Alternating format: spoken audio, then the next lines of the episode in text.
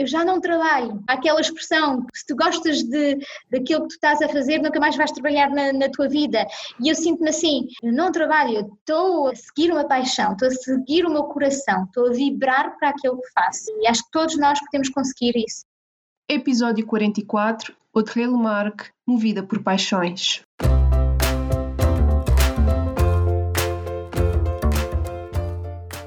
Olá, eu sou a Neuza e este é o Salteiro do Sofá, um podcast sobre mudar de vida, sair da zona de conforto e viver alinhado com a própria essência.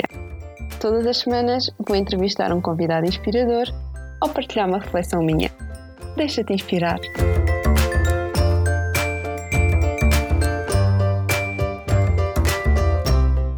Olá, olá! Sejam muito bem-vindos a mais um episódio do Salteiro do Sofá.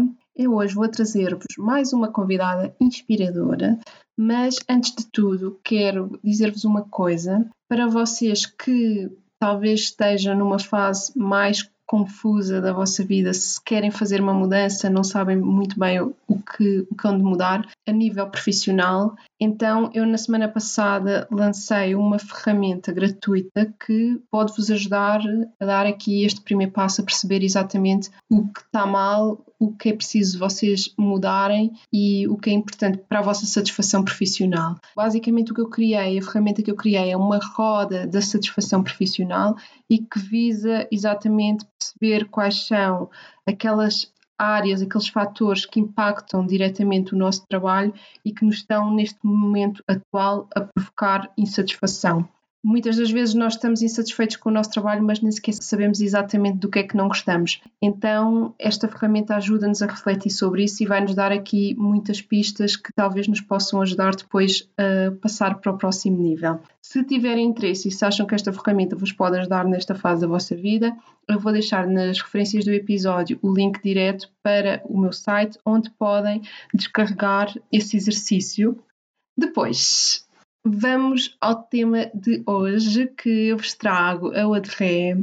A Audrey foi uma pessoa que eu conheci há pouco tempo num evento de networking das tribos da Joana Lapa, não sei se vocês conhecem, eu também vou deixar o link nas referências do episódio. Então foi um evento que eu fui e que conheci a Audrey, por acaso, não é? Que ela também estava lá e gostei imenso dela, nós tivemos uma grande sintonia, tivemos muito tempo à conversa uma com a outra e foi muito engraçado porque eu acho que se calhar o que nos uniu foi muito esta energia de mudança que tanto ela como eu temos. Eu falei-lhe que tinha este podcast, falei-lhe que era sobre mudar de vida e ela achou logo imensa graça porque o projeto dela chama-se Life Change Nutrition e então tinha aqui tudo a ver. E percebi, não é? Ela depois contou-me que tinha também feito uma mudança de vida significativa e claro, eu não podia deixar de trazê-la aqui ao podcast. Acho que é uma história muito, muito inspiradora que ela nos conta com detalhe vários episódios e conta-nos mesmo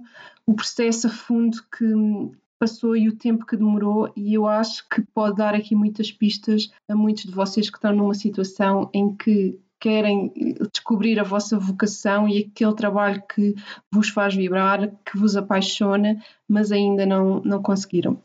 A Audrey demorou, como ela diz, 15 anos da sua vida a descobrir qual era a sua vocação e foi preciso despedir-se do trabalho corporativo que ela tinha, sem perspectivas do que seguia, mas ela precisou de parar por completo, de silenciar-se, não é? Para fugir do ruído do trabalho clássico, corporativo, tradicional e ter tempo para se dedicar a si, para se dedicar àquilo que a fazia conectar-se consigo mesma, para que conseguisse chegar às suas respostas e tivesse depois um momento de luz que lhe dissesse exatamente qual era o caminho que ela tinha que seguir. É uma história muito, muito inspiradora que eu adorei e tenho a certeza que vocês também vão gostar.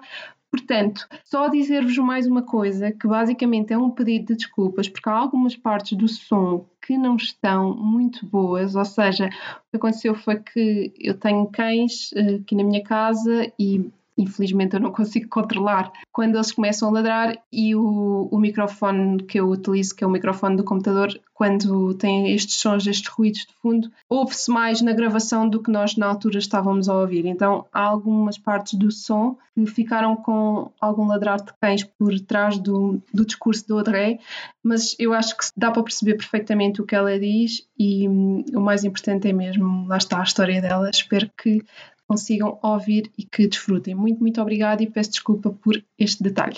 Fiquem por aqui e deixem-se inspirar.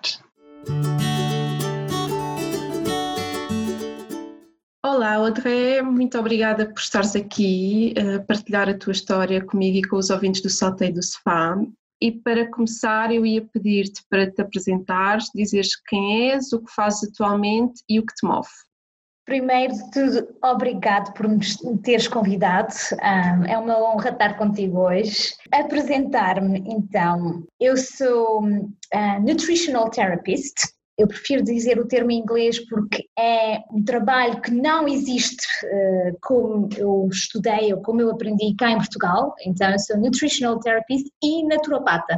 Foram dois cursos que eu tirei na Inglaterra e para mim é importante explicar de onde, porque não existe neste momento, além das pessoas que fizeram tirar o mesmo curso que eu cá, e há outras pessoas, mas não existe algo similar cá. Eu não sou nutricionista clássica e também não sou uma naturopata clássica.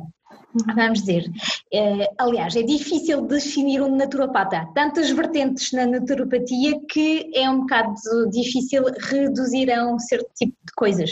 Então, eu sou então Nutritional Therapist e com essa vertente da naturopatia e que eu poderia se calhar até reduzir em português para nutricionista naturopática, uma forma mais simples e mais curta de definir aquilo que eu faço, em poucas palavras. E há quanto tempo é que estás a viver cá em Portugal? Eu mudei-me para Portugal vai fazer 2 anos no mês de dezembro. E aqui em Portugal estás a viver aonde, exatamente?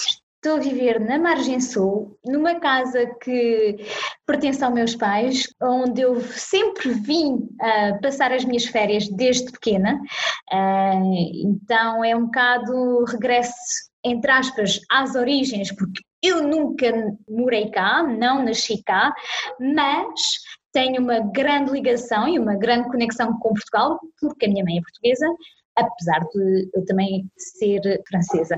Agora ia pedir-te que recuássemos um bocadinho ao passado e que nos contasses como é que era a tua vida, a tua situação antes da tua mudança. Então eu vou recuar um bocadinho mais ainda ao passado. Eu durante muitos anos trabalhei na indústria dos perfumes e da cosmética, num cargo de vendas e marketing, fiz os dois cargos. E eu cheguei a essa indústria porque eu estudei International Business, fiz o que se chama em França uma Business School, clássico, ok?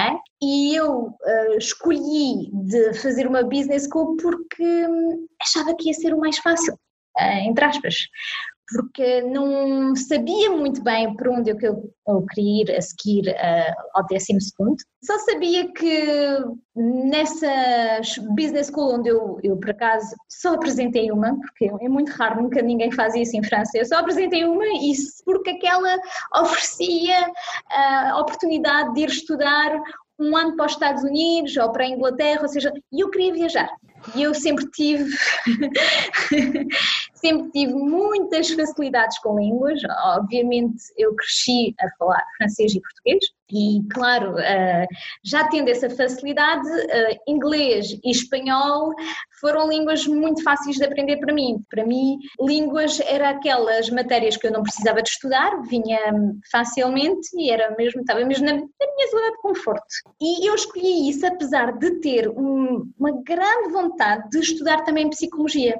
Só que em psicologia eu sabia que tinha que ir para a universidade, que ia estar muito mais livrada, vamos dizer, à minha vontade de estudar e eu sentia que a paixão não era tão grande para eu fazer isso. Então, quando fui para a minha business school, gostei muito, mas eu era uma aluna, vamos dizer, mediocre. há que dizer as coisas como elas são, eu nunca fui uma grande aluna. No entanto, em termos de tudo o que era estágios, trabalhos e coisas assim, eu sempre fui super boa, porque eu tinha um contacto muito fácil com as pessoas e quando eu sentia que o meu papel na empresa ia fazer qualquer coisa de positivo, que eu, era importante o que eu estava a fazer, eu empenhava-me nas coisas. Mas estudar, esquece, não era aquilo que me interessava. Então, eu estudei International Business, eu pronto, passei, tive o meu diploma, mas o grande interesse para mim foi ter ido primeiro passar um ano numa universidade americana. Fui a estudar um ano para a Califórnia, em San José, in the Bay Area, foi fantástico e adorei tanto que quando foi a altura de decidir o estágio de fim de percurso, procurei um estágio nos Estados Unidos e aí encontrei um em Miami, na Flórida. Depois escolho sempre destinos idílicos, não é? Porque, claro, Miami, Califórnia, depois Flórida, era sempre sol e mar. Comecei o meu estágio de fim de percurso em agosto e em setembro já me estavam a pedir se em vez de ficar 6 meses eu podia ficar um ano, porque lá está, eu nas aulas não era assim uma grande coisa, mas uma vez que eu estava dentro da empresa eu pronto, empenhava-me nas coisas e assim foi, negociei, fiquei um ano, ao fim do ano onde eu estive lá, eles ofereceram ser o meu sponsor para eu ter um visto e para ficar a trabalhar com eles. E claro, eu voltei para a França para acabar o curso, foram mais 6 meses, um ano que eu tive que estar em França para acabar o curso, que foi super difícil, mas ao mesmo tempo a motivação para acabar era grande porque daí dependia o meu visto. Entretanto, a cada férias que eu tinha voltava para os Estados Unidos para ir trabalhar. E assim foi, comecei, antes de acabar o curso eu já tinha um trabalho. Então, a minha vida a seguir à escola, vamos dizer, nunca foi assim uma vida onde eu parei para pensar, será que é mesmo essa a minha vocação, a minha intenção? Eu fui para um caminho que era fácil, porque havia línguas e eu com línguas era fácil, eu tinha um contacto fácil com as pessoas e tudo bem. Ainda por cima, a seguir consegui logo um trabalho, então eu não parei para pensar, as coisas fluíram de forma tão facilmente e rapidamente que não houve aquele momento a pensar, será que é mesmo isso que tu queres fazer para ti, para a tua vida? E isso foi assim durante, eu diria que eu estive bem e feliz naquele trabalho a viajar, porque eu viajava imenso, eu como era encarregada de formação e de marketing nessa empresa onde eu comecei, que era uma distribuidora de, como eu disse, perfumes, cosmética, estávamos baseados em Miami e ocupava-me de tudo o que era travel retail do norte da América, de Canadá até sul da América, quer dizer, Chile, Punta Arenas, que é a parte mais a sul do Chile, e de tudo o que era mercados locais na América do Sul. Então, era extensível, tinha a oportunidade de viajar para vários países no todo o continente americano, incluindo as Caraíbas, e durante os primeiros 6 anos da minha vida foi fantástico, era uma vida muito corrida, entre as viagens que eu tinha, depois estava em casa em Miami, onde também era uma vida muito alegre, muito feliz, porque era vida de praia e festa, há que dizer as coisas como elas são, e chegou uma altura onde já não me bastou, porque comecei a perceber que o que eu estava a fazer no meu dia-a-dia já não me preenchia mesmo. Havia ali qualquer coisa de vazio e comecei a perguntar-me a mim própria, o que é que realmente eu gosto de fazer? Quais são as coisas que eu gosto de fazer? E aí comecei a pensar nas coisas que eu gostava assim fora do trabalho e claro, eu adoro música, adoro dançar, cantar, atuar. E eu pensei, será que é por aí? Será que eu tenho ali qualquer coisa? Mas também tendo noção que os meus dons não eram assim, não tinham um talento específico ou particular para essas coisas.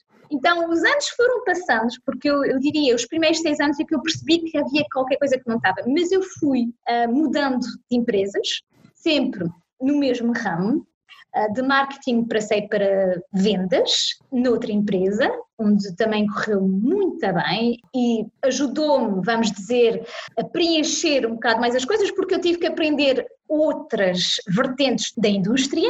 E pronto, ao fim de eu diria, foi ao fim de 2, 3 anos, já veio outra vez aquela pergunta, nagging you, como se diz em inglês, right? It was nagging me, there was something there. E entretanto conheci, não o meu primeiro marido, mas o meu segundo marido, porque eu já me tinha casado e divorciado, entre aspas. Conheci o meu segundo marido num avião entre Miami e Paris. E voltei para a França para vir morar com ele e pôs-se outra vez a mesma questão. Quando eu estava em França, nessa relação, eu comecei, eu pensei, bom, se calhar realmente, se não era international business ou marketing e gestão de contas e tudo mais, se calhar era mesmo psicologia. Então eu comecei a fazer um curso online, não era bem online, era através da Universidade de Paris, que permitia fazer online, mas com coisas presenciais também. Só que no meio da minha vida laboral, de família, eu não conseguia mesmo entrar naquilo. E eu aí percebi que realmente... Sim, eu tinha um grande interesse para a psicologia, porque eu tinha interesse na forma como as pessoas funcionam, perceber as pessoas, porque eu tenho essa facilidade, vamos dizer, a entrar em contato com as pessoas e conectar-me com as pessoas. Mas o que implicava de estudos por trás não era uma paixão tão grande que eu ia voltar a estudar aquilo mesmo. E como eu sou uma pessoa que sou movida por paixões, eu preciso mesmo de gostar daquilo que estou a fazer para empenhar-me, não deu. Entretanto, separei-me desse meu marido e fui morar para a Inglaterra. Aí na Inglaterra continuei no mesmo ramo, mas sempre com aquela sensação que não estava. Essa história do princípio da minha carreira até eu descobrir a minha vocação durou cerca de 15 anos. E é interessante porque foi só ao fim de ter deixado um trabalho que era ótimo, onde eu tinha muitas facilidades, já estava novamente, nessa altura, estava baseada na Europa, eu estava a morar em Londres, mas a minha empresa estava em Paris e eu estava encarregada das Américas para uma marca de perfume, então eu viajava por uma região que era ótima, que eu conhecia de trás para a frente, com uma marca que era fácil, que era só uma marca de perfume, não tinha 20 mil marcas, porque às vezes quando se trabalha em grupos, como foi o caso, eu trabalhei para a Coty International em Miami e para uma distribuidora bastante grande também, que é bastante conhecida em Miami, que faz a distribuição de grandes marcas lá, e depois eu trabalhei para uma empresa mais pequena em França, mas que era bem mais simples no fundo, bem mais confortável. Uhum. Mas continuava sempre aquela pergunta, não é isso que tu queres fazer, há ali qualquer coisa. E no fundo foi quando eu tive coragem mesmo de dizer, vou deixar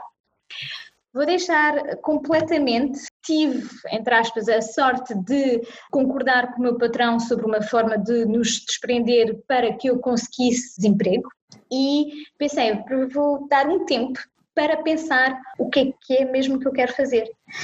E eu deixei o trabalho em outubro e até ao mês de março tive a pensar mesmo profundamente naquilo que queria fazer. E o que é que eu fiz? Pensei, bom, vamos tocar para o lado artístico a ver se eu me conecto mais comigo própria. Recomecei aulas de piano, que eu tinha deixado quando era miúda. Comecei aulas de teatro, fiz aulas de canto. Muita coisa que tivessem a ver comigo, sabendo que não era por ali, porque eu não ia começar aos 30 e picos uma carreira nesse mundo, mas que me permitiram me desligar do mundo que era muito corporate, muito profissional, e perceber um bocado mais quem era a Audrey, quem era eu mesmo e quem é que eu estava à procura. E, entretanto, o universo, eu acho que a vida vem nos dando mensagens ao longo da nossa vida, não é? E eu fui percebendo com coisas que parecem um bocado incrível, que realmente eu um dia estava no Facebook, a ver um Facebook da marca Ishwari, que é uma marca portuguesa de superalimentos, onde o meu melhor amigo, um dos meus melhores amigos cá em Portugal, começou a trabalhar e na altura ele tinha vindo ter comigo para me pedir conselhos sobre a implementação de produtos novos no mercado novo, porque era uma das coisas que eu sabia fazer através de perfume cosmético, que é um mercado super competitivo, onde há imensos produtos novos, estamos sempre em lançamento e então a diferenciação de um produto para outro é super importante e eu tinha-lhe dado umas dicas e passámos uma hora ou duas a conversar no verão anterior sobre a sua marca. Eu comecei a me interessar sobre os superalimentos e realmente o que estava por trás disso. Ao interessar-me a isso, claro, eu conectei-me na altura, Instagram não era assim grande coisa e conectei-me no Facebook deles e um dia, por acaso, vejo um vídeo de uma senhora francesa que era e é naturopata, com 86 anos, a falar do que se chama alimentação viva, não sei como é que se diz em português, mas l'alimentação vivante. E eu comecei a ver a entrevista da senhora sem perceber que era um vídeo que durava 1 hora e 27 minutos. Passou-se aquela hora e 27 minutos e eu fascinada sobre o que ela estava a explicar e contar, mas é isso que eu quero fazer.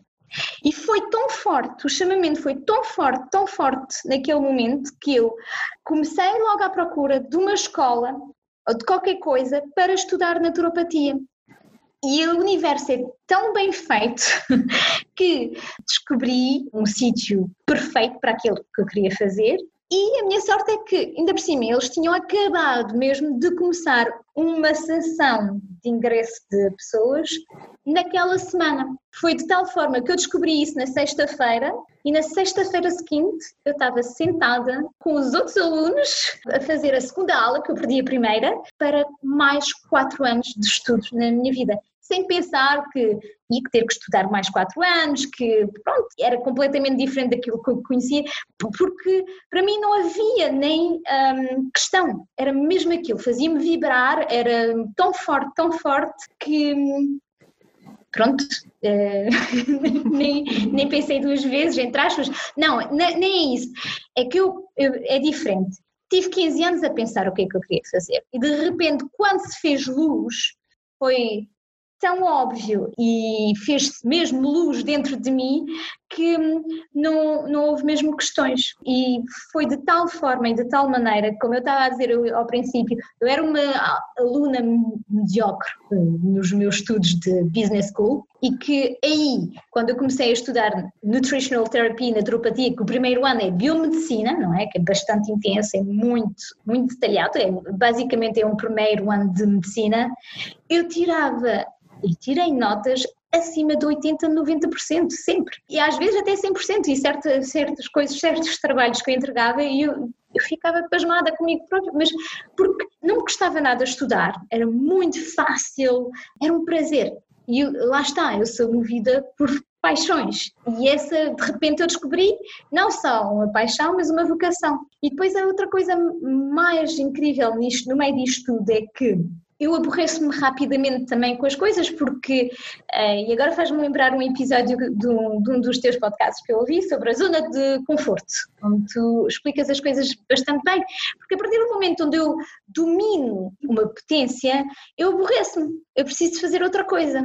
E o lindo da naturopatia, da nutritional therapy e tudo isso, é que tu estás sempre a aprender, é que estás constantemente em aprendizagem, porque apesar das pessoas pensarem que a naturopatia é um bocado hippie and hairy-fairy, pelo contrário, é tudo evidence-based. Eu passo montes de tempo a ler pesquisas científicas, a ver tudo o que está a sair de novo e estar na ponta de realmente do que se faz em termos de medicina com base na evidência. Então, é fantástico porque eu posso estar a pensar a dominar um tema e de repente sai uma pesquisa nova que vai abordar as coisas com uma perspectiva diferente e que de repente faz, mas se calhar aquele cliente com o qual eu estava a ter dificuldades, que não se estava a resolver o assunto, o problema é esse e que tenho que abordar de outra forma. E pronto, isso é a beleza desse, já nem digo trabalho, é uma vocação mesmo para mim. E depois, desde que começaste o curso, como é que foi a tua vida daí para a frente? Porque na altura estavas desempregada, certo? Começaste a estudar, como é que foram os anos seguintes? Então foi engraçado porque eu comecei a estudar, tinha um prazo de tempo onde eu tinha um bocado o dinheiro do desemprego que me ia ajudar e as circunstâncias da vida fazem que o universo conspira para as coisas acontecerem de formas fluídas quando elas têm que acontecer e o mesmo, eu diria, o mesmo caminho que me levou a estudar naturopatia foi como também me sustentou durante a naturopatia. Porque no momento onde eu comecei a estudar naturopatia, a Ishwari decidiu lançar-se no mercado inglês. Então, eu, na altura, quando eu comecei a estudar, eu virei para o meu amigo a dizer assim, olha, se vocês qualquer dia necessitarem alguém na Inglaterra, em Londres, para ser o vosso ponto de contacto ou desenvolver o business, estou aqui. E falámos no verão, no mês de agosto, e de facto em setembro ele entrou em contato comigo e disse, olha, realmente vamos começar a desenvolver o mercado inglês, contacta o nosso distribuidor, o nosso parceiro na Irlanda e vê lá se vocês podem fazer qualquer coisa juntos. E assim foi. Então eu fazia part-time com Ishwari em Londres, enquanto estava a estudar o resto do tempo. E funcionou lindamente, porque não só para a Ishwari era ótimo, porque eu estava a estudar, tinha a ver com a aplicação dos superalimentos, e para mim era fantástico porque era uma forma de aplicar os meus conhecimentos e começar a perceber como é que eu ia explicar às pessoas da minha frente, porque é que era super importante para tal ou tal situação tomar espirulina de manhã, por exemplo, vamos dizer. E como eu fazia demonstrações nos health food shops e tudo mais, permitia-me também conhecer mais gente e perceber também como as pessoas apresentavam-se a dizer, mas sabe, eu quero tornar-me vegan, mas não sei muito bem como chegar a isso. E eu explicava certas coisas de base, a saber, pronto, é importante se vai fazer isso, ter uma suplementação sobre vitamina B12,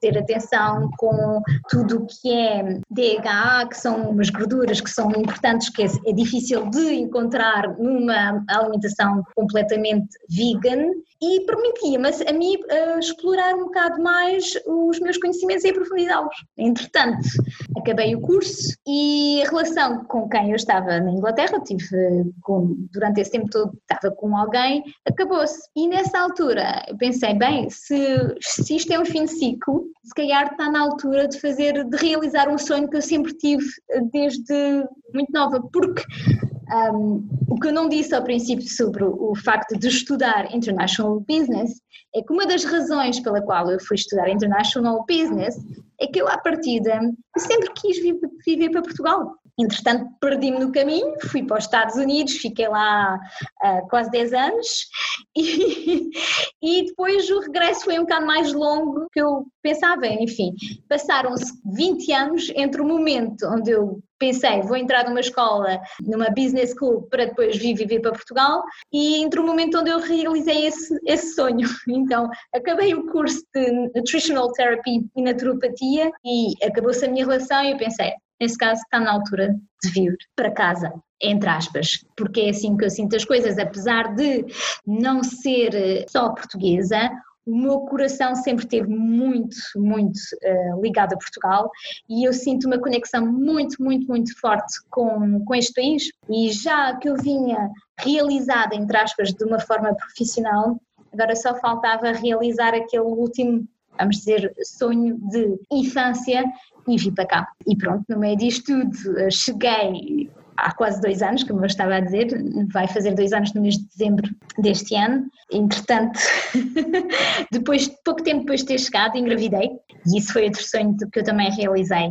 E ao engravidar abriu uma vertente interessante no meu practice. Mas voltando um bocado atrás, uma coisa interessante é que quando eu acabei o curso, uma das coisas que eu estava a procurar era realmente um nome para o meu practice. E como estava muita coisa novamente a mudar na minha vida, de repente fez-se luz, outra vez, e pensei, bem, e se eu chamasse o meu practice Life Change Nutrition? Porque eu estava a mudar a minha vida, eu tinha mudado a minha vida, tinha a ver não só com a minha história, quem eu sou, era o facto de mudar a minha vida, mas também era uma forma de, e é uma forma de dizer às pessoas que vêm ter comigo que sim, podem mudar a vossa vida para melhor, mas vai implicar mudanças para si. Há muitas mensagens por aí por trás do Life Change Nutrition. Eu vou requerer de si que mude coisas para estar bem, para atingir, vamos dizer, um nível de bem-estar e de saúde optimal para si. E vai requerer mudanças de vida e vai mudar a vida. Então, era e é isso a mensagem que eu tenho por trás do Life Change Nutrition. Entretanto, a minha vida mudou ainda mais porque engravidei. Depois de me ter separado do meu namorado, com quem eu já estava há 6 anos, voltei um fim de semana para Londres e pronto, olha, aconteceu. E isso trouxe outra vertente no meu practice, porque apesar de sempre ter... gostado imenso de crianças, nunca tinha tido a benção de ter uma gravidez que fosse até ao fim, porque não foi que eu não tentasse. E só quando eu me encontrei cá em Portugal, eu acho que era o elemento que faltava no meu bem-estar pessoal, que era uma parte muito psicológica, muito emocional, alguma coisa que eu tinha que curar comigo próprio. Só quando eu estive cá é que realmente realizou-se esse sonho. E agora, olhando para trás, eu até acho que se eu não tivesse tido esse percurso que eu tive até agora, não teria feito a gravidez que eu fiz como eu fiz, não tinha escolhido as coisas que eu escolhi para o meu parto, para o meu pós-parto, como eu escolhi. E eu percebo que isso, com o conhecimento que eu tenho hoje em dia, é fundamental e muito importante. E por isso eu também estou em paz, entre aspas, com o facto de não ter engravidado antes. Quer dizer, eu engravidei antes, mas de não ter tido gravidezes que fossem até ao fim, porque no fundo eu não estava pronta e preparada para acolher o meu filho, o ser que veio ter comigo. E agora já sei porquê, entre aspas. Olha, e quais foram, assim, nesse processo todo, os principais desafios que enfrentaste? Olha, eu acho que o principal desafio é aquele momento de dizer vou deixar de trabalhar e não sei o que é que eu vou fazer com a minha vida.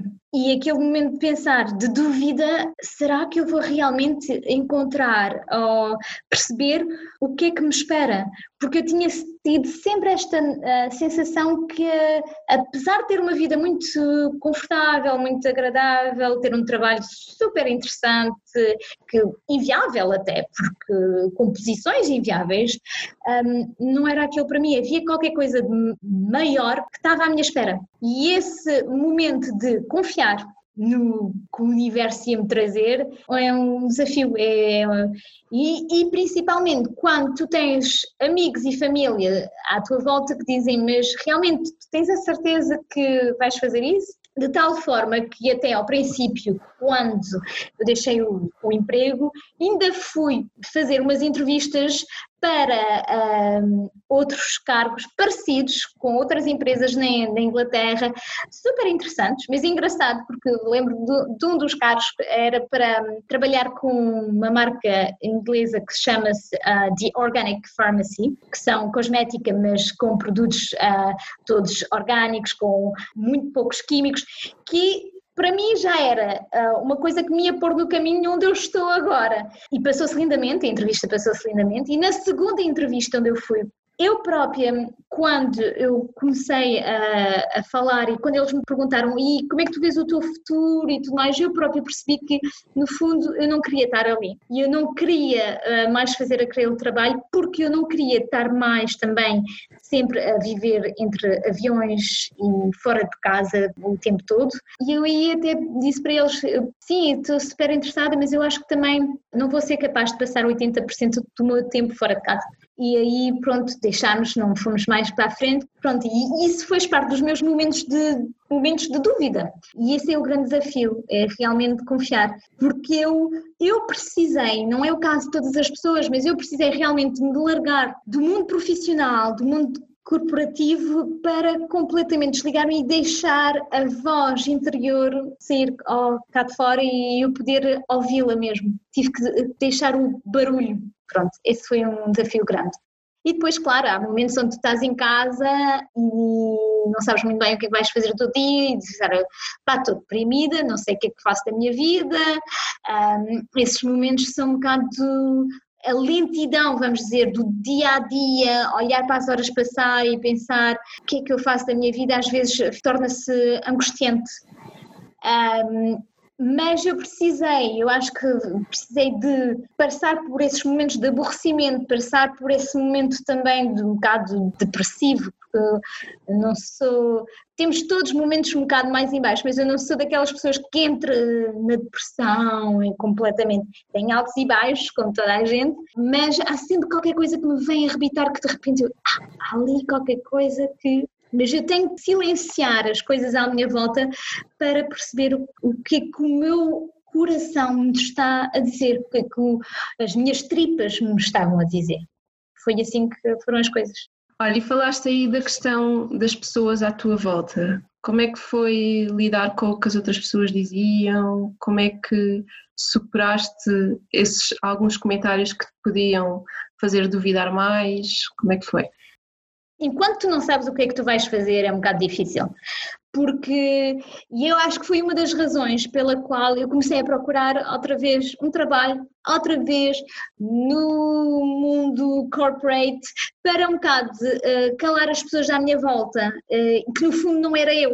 E foi dizendo, então, mas estás à procura de trabalho? Sim, tive uma entrevista, fiz isto, fiz aquilo, para as pessoas pensarem, mas o que é que ela anda a fazer com a vida, não é? O que é que se passa com ela? E no fundo, passaram-se, eu estava a dizer há bocadinho, deixei o trabalho no mês de outubro, eu comecei a estudar no mês de março.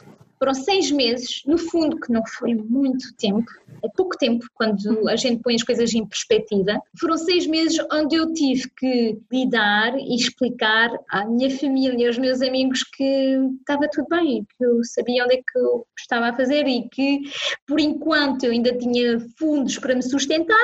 E que quando realmente, se as coisas não se desencadeassem, se eu não percebesse para onde é que eu ia, se eu tivesse que ir trabalhar, ia trabalhar, porque eu sempre encontrei trabalho facilmente, porque eu não tenho medo de pôr as mãos na massa e que, se fosse preciso, ia fazer outra coisa. E, aliás, durante esse tempo, para me ocupar o espírito e não estar sempre o dia todo em casa, porque senão eu também dava em maluca, comecei a dar aulas de francês. Porque lá está, era uma das minhas facilidades, um dos talentos que eu digo, eu não tenho nenhum mérito sobre isso, eu nasci com essa facilidade, com esse dom, porque eu cresci a falar francês e português, então pronto, fui dar aulas de francês aqui e ali, e também dava para dar um bocadinho mais dinheiro sem esforçar muito. Olha, e durante esse processo, tiveste assim alguma fonte de informação, inspiração, alguém que te tenha de certa forma apoiado a passares por todo o processo? Na altura, eu posso dizer que o meu namorado nesse aspecto, na altura, foi um grande apoio, porque ele foi uma das pessoas que sempre me disse, mas porquê que tu vais procurar ou vais fazer uma entrevista outra vez nesse mundo que tu estás a querer largar e porquê que tu não dás mais espaço para pensar e para refletir? Ele aliás, foi o que me incentivou mais a conectar-me com o meu lado artístico. Vai, faz as tuas aulas de piano, faz isto, faz aquilo e vês, porque quando tu encontrares a tua paixão aquilo vai fluir, e nesse aspecto ele foi um ótimo apoio. Olha, e voltando um bocadinho mais ao presente, depois de ter sido mãe e de toda a experiência que tu passaste, o que é que isso também te apoiou, o facto de ter sido mãe, no rumo que tu tens atualmente na tua vida? Pois, essa é a parte agora, essa é a paixão nova que me está a mover, não é? Essa é a minha maternidade. O facto de ser mãe abriu muitas perspectivas na minha vida que eu nem sequer tinha percebido que existiam. Apesar de, como eu disse ao princípio, sempre ter adorado crianças, eu sempre quis ser mãe. Acho que todas... Não diria todas, mas muitas mulheres quando chegam aos 30, 30 e picos começam a pensar no futuro. E porquê? Porque estamos a envelhecer e que nos dizem sempre que se calhar depois o nosso nível de fertilidade vai diminuindo com os anos e com o tempo. tu sabes, porque tivemos essa conversa, não é? Uhum. E eu fez sempre parte das minhas vontades de ser mãe, de um dia ser mãe. E claro, quando eu cheguei aos 38, vamos dizer aos 38 anos, eu comecei a estressar imenso sobre o assunto da maternidade. E eu digo estressar propositamente, porque isto, e toda a gente o diz, não é uma novidade para ninguém, isso tem uma influência sobre a forma como depois as coisas se passam. Porque o stress, bioquimicamente, e estuda-se isso, tem uma influência sobre o nosso corpo. E então eu comecei a estressar com o facto de ser mãe, e então eu queria muito ser mãe e não acontecia. E foi na altura onde eu também comecei a mudar a minha alimentação, comecei a viver, vamos dizer, de forma mais saudável. Não que não era saudável, mas a perceber que havia muitas coisas que eu não sabia e que eu achava normal, que não eram assim tão normais, e que eu comecei a aplicar, vamos dizer, como mudanças no meu dia-a-dia. E apesar de estar tudo bem, havia sempre o elemento de stress na minha vida que eu nunca tinha resolvido. Um dos fatores de stress era a minha relação, apesar de nós gostarmos muito um do outro, havia muitos stresses devido a nossos, a forma de ver e de pensar e de fazer as coisas um bocado diferentes, que fez que realmente eu não conseguia ter um balanço a nível psicológico e emocional que fizesse com que eu tivesse a estabilidade para tornar-me mãe. E foi esse elemento que eu depois, ao separar-me e ao ir para Portugal, eu consegui resolver. E o engraçado é que eu engravidei já depois de me ter separado com o pai do meu filho, não é? E essa gravidez funcionou porque eu já não tinha o elemento de stress da relação. E pode parecer muito inconvencional, mas foi a chave do sucesso da maternidade para mim. E tudo isso para dizer que isso era...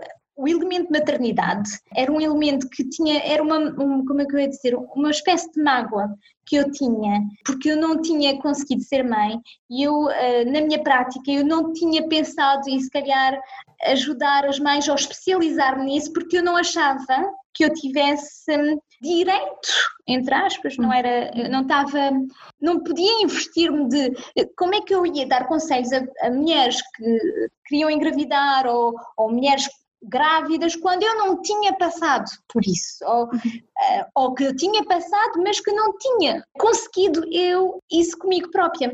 Para mim iria ser uma forma de impostura, porque eu acho que eu sou capaz de ajudar pessoas se eu, a partir do momento, eu consigo aplicar essas coisas a mim própria. E quando finalmente veio a maternidade, aí abriu-se a perspectiva de eu poder começar a ajudar mulheres em termos de fertilidade, na gravidez, e depois eu percebi que não parava aí, que o pós-parto e a maternidade em si é um grande desafio. Eu, apesar de ter duas irmãs mais velhas e ter uma família muito extensa, já tenho 7 sobrinhos, não é? O meu filho é o 8º.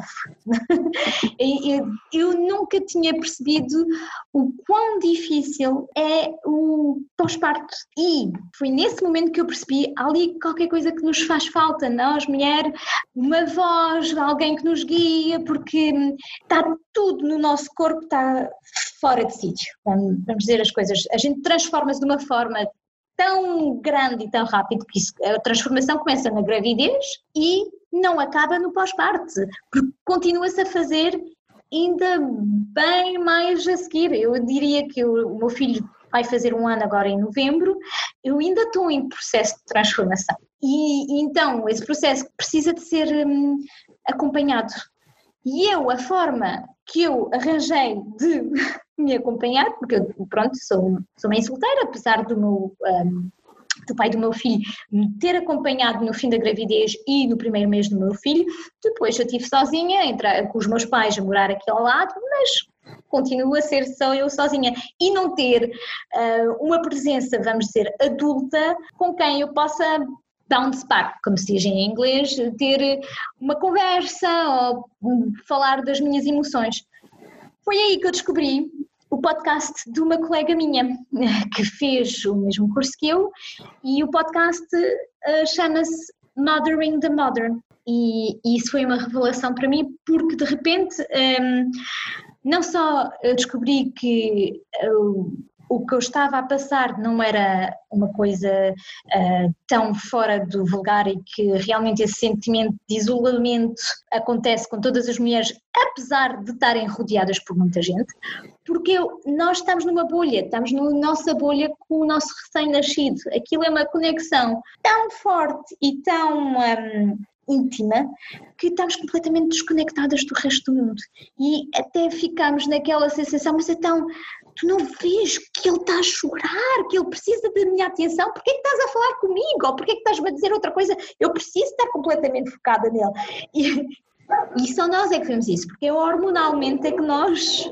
as coisas, nosso corpo, pronto, é uma questão de sobrevivência, mas o nosso corpo faz com que nós realmente temos uma conexão tão forte que temos que acudir às necessidades do bebê logo. Então eu, que sou uma pessoa muito intensa, muito cheia de paixões e tudo mais, então isso era ao rubro comigo, e eu sentia pouca compreensão da parte das pessoas à minha volta.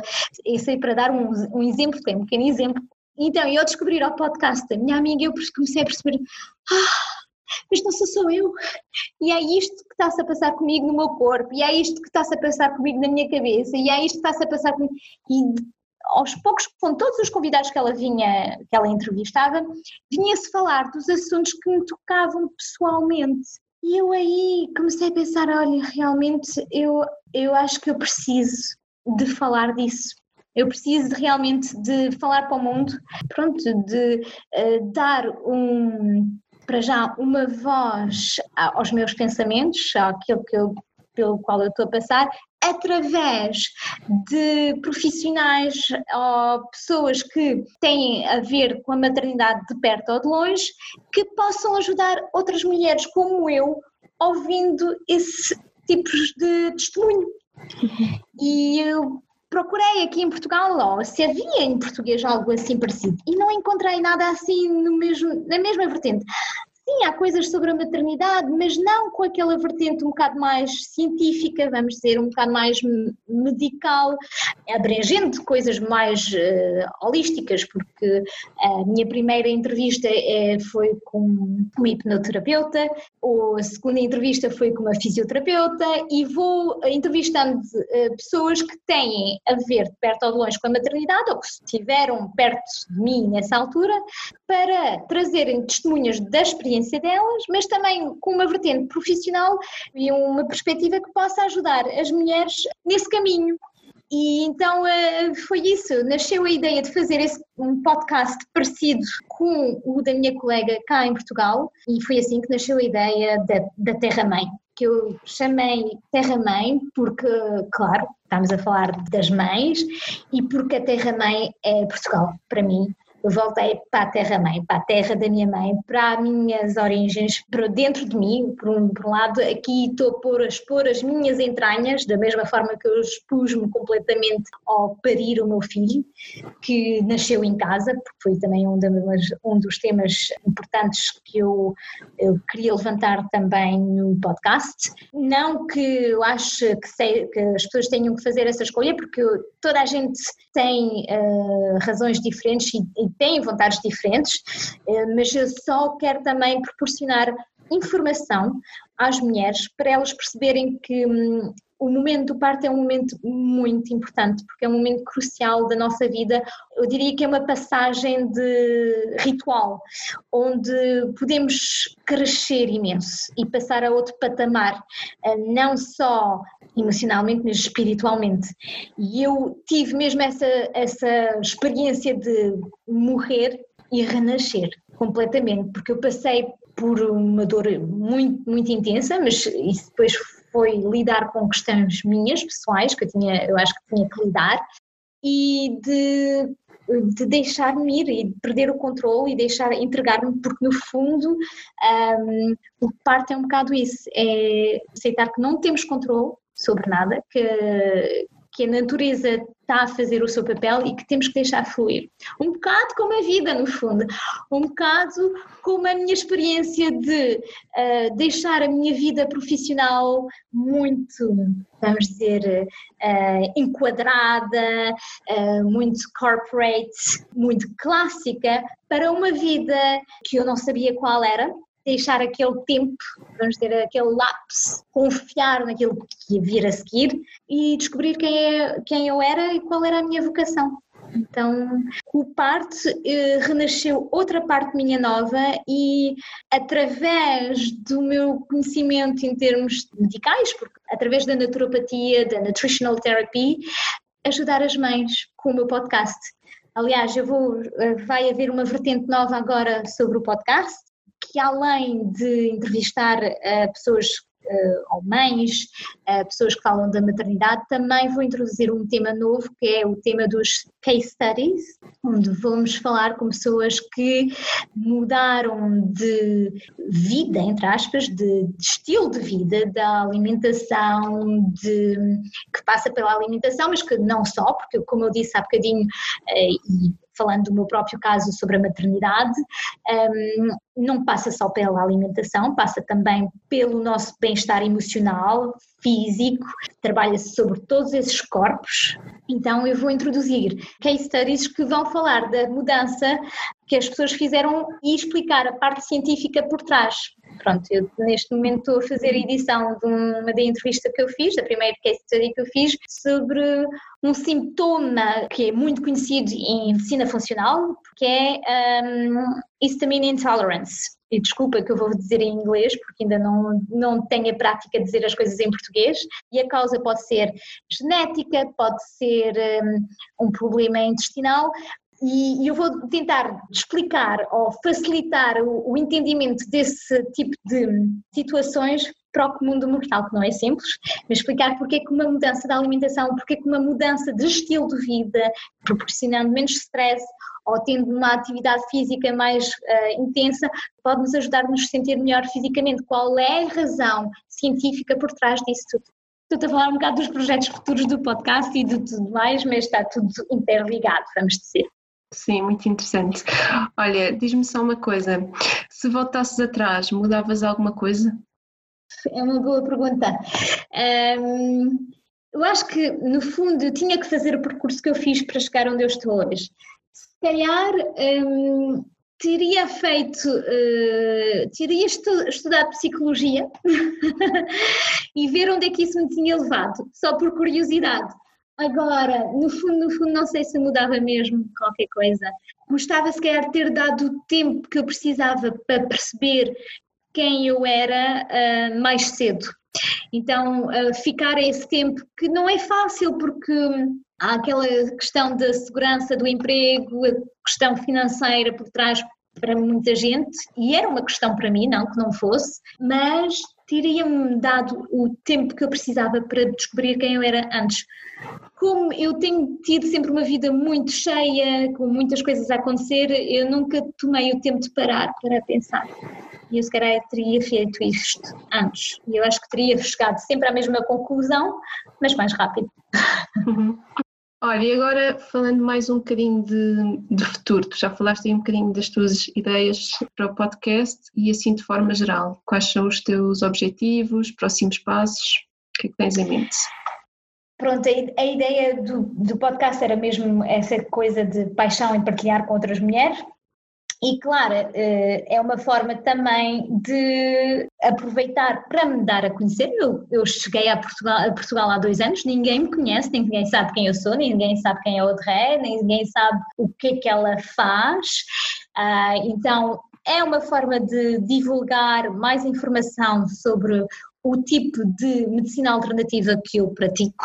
E através disso é uma forma de, se calhar, poder começar a praticar mais. Eu continuo a dar consultas, eu dou consultas mesmo muito esporadicamente, mais ou menos 1, 2 às semanas, não consigo fazer mais por causa de ainda ser mãe a tempo completo, quase. O pai do meu filho passa a estar com ele, que me dá tempo para fazer o podcast e fazer as consultas, mas não tenho muito mais tempo por enquanto. Então o podcast é uma forma de começar a divulgar quem eu sou, o que é que eu faço, e um projeto do ano que vem é provavelmente começar a trabalhar em clínica mesmo com outros profissionais, uma vez que tenho a situação do meu filho resolvida, vamos dizer, se bem que eu não tenho muita pressa de o deixar ir, porque como eu fui mãe tarde, aos 41, já tenho 42 agora, também estou a desfrutar deste momento,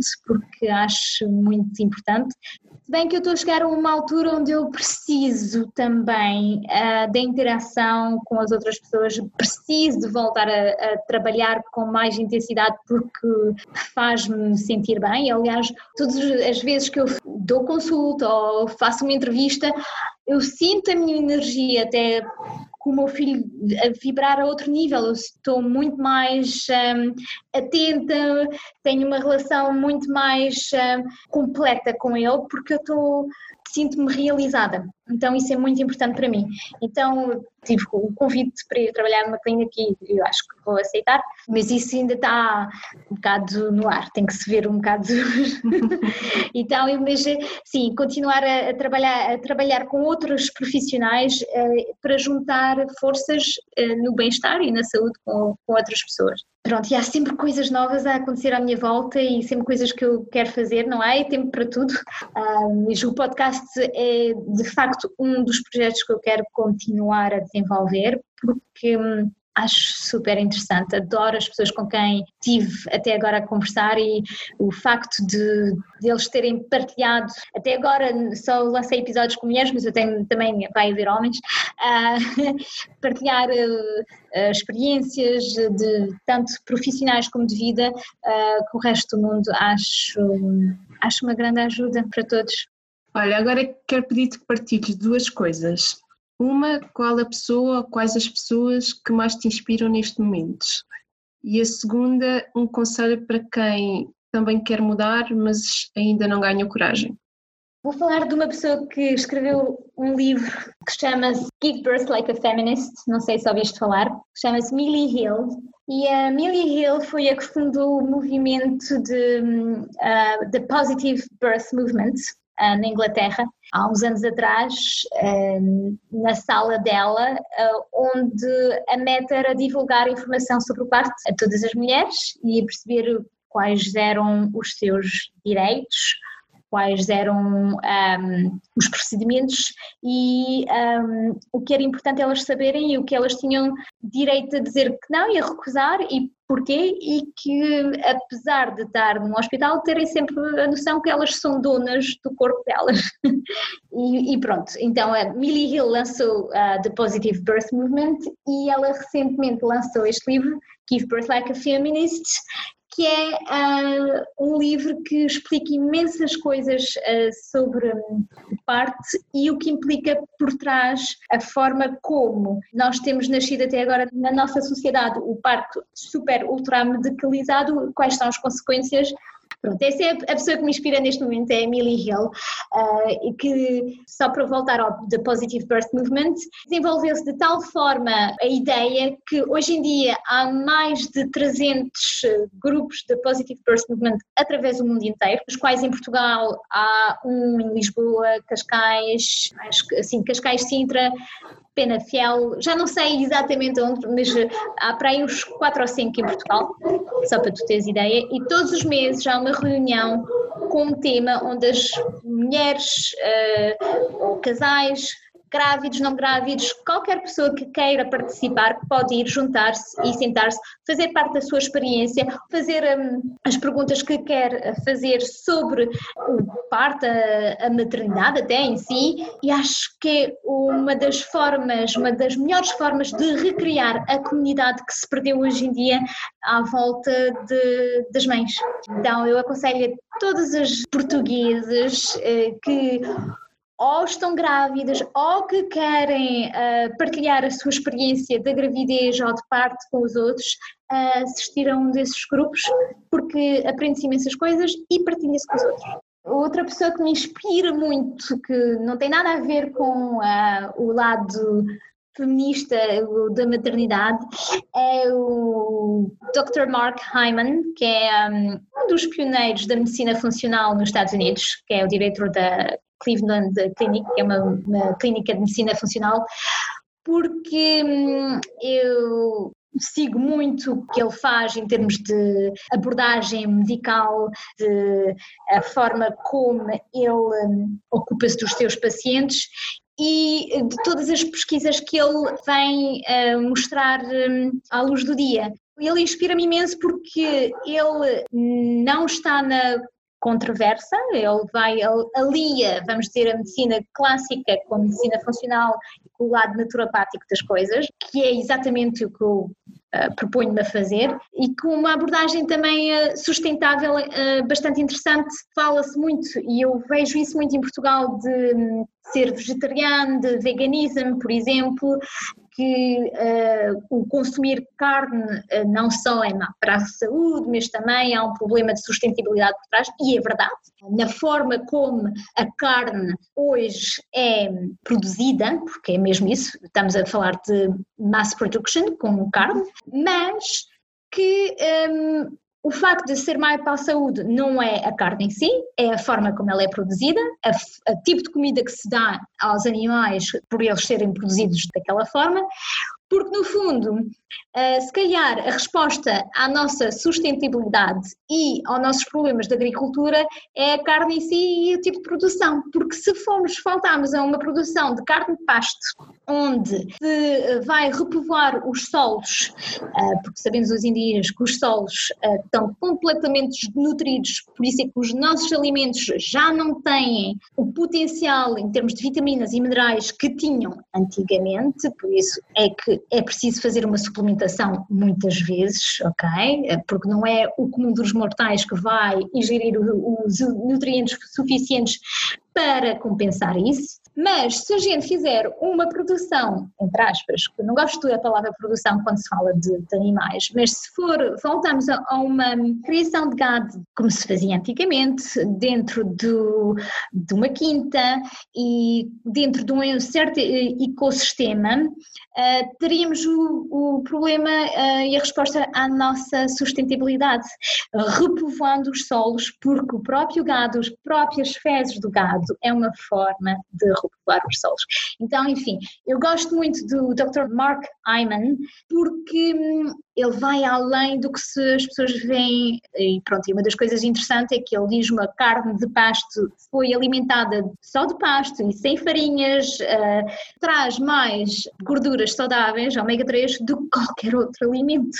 E sabemos que há povoações no mundo que se alimentavam de poucos vegetais, mas que viviam até muito tarde. Aliás, há várias reportagens sobre isso, a reportagem sobre os blusões, que é muito interessante nesse aspecto, e que viviam até muito tarde. E eu percebo o facto de não querer matar animais por certas razões éticas, e tem toda a sua lógica, toda a sua razão, mas eu quero apontar também o facto que não é para todos, não é para todos, e que quem vem ter comigo eu não vou necessariamente pedir para deixar de comer carne ou coisas assim, porque não é para todos. Então é uma pessoa que me inspira muito, é o Dr. Hyman. Olha, e um conselho para quem quer mudar e ainda não ganhou coragem? Eu aconselho que eu gostava que me tivessem dado há, se calhar, 20 anos atrás, é confiar no nosso instinto, confiar naquela voz que está por dentro de nós e confiar naquilo que, nas nossas capacidades em encontrar aquilo que nos faz vibrar. E não se deixar ficar numa vida triste, morna, porque há tanto mais, a vida traz tanta coisa mais linda quando a gente gosta daquilo que está a fazer. Por exemplo, eu já não trabalho, há aquela expressão que se tu gostas daquilo que tu estás a fazer, nunca mais vais trabalhar na tua vida.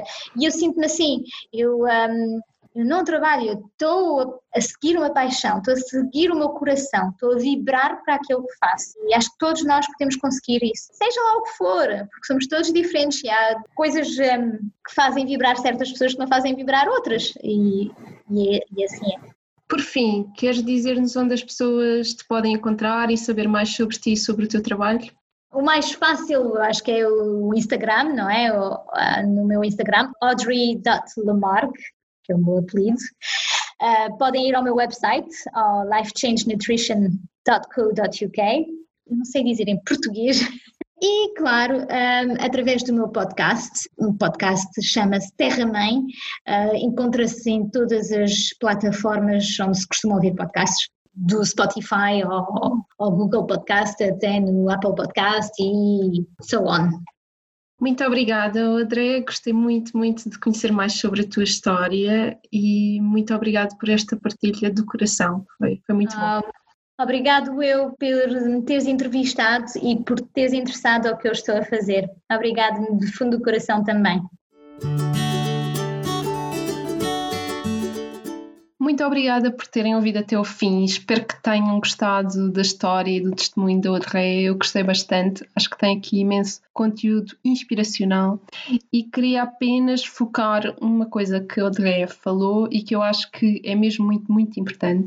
E que às vezes nós nos esquecemos, que é, ela falou que na altura quando se despediu, decidiu dedicar-se à parte artística, não é? Decidiu dedicar-se àquilo que mexia com a sua criatividade, voltou às aulas de piano, fazer teatro. Então a mensagem que eu vos quero passar é exatamente esta, uma que o importante é nós mantermos em movimento, porque quando estamos em movimento e quando experimentamos, as respostas aparecem mais facilmente.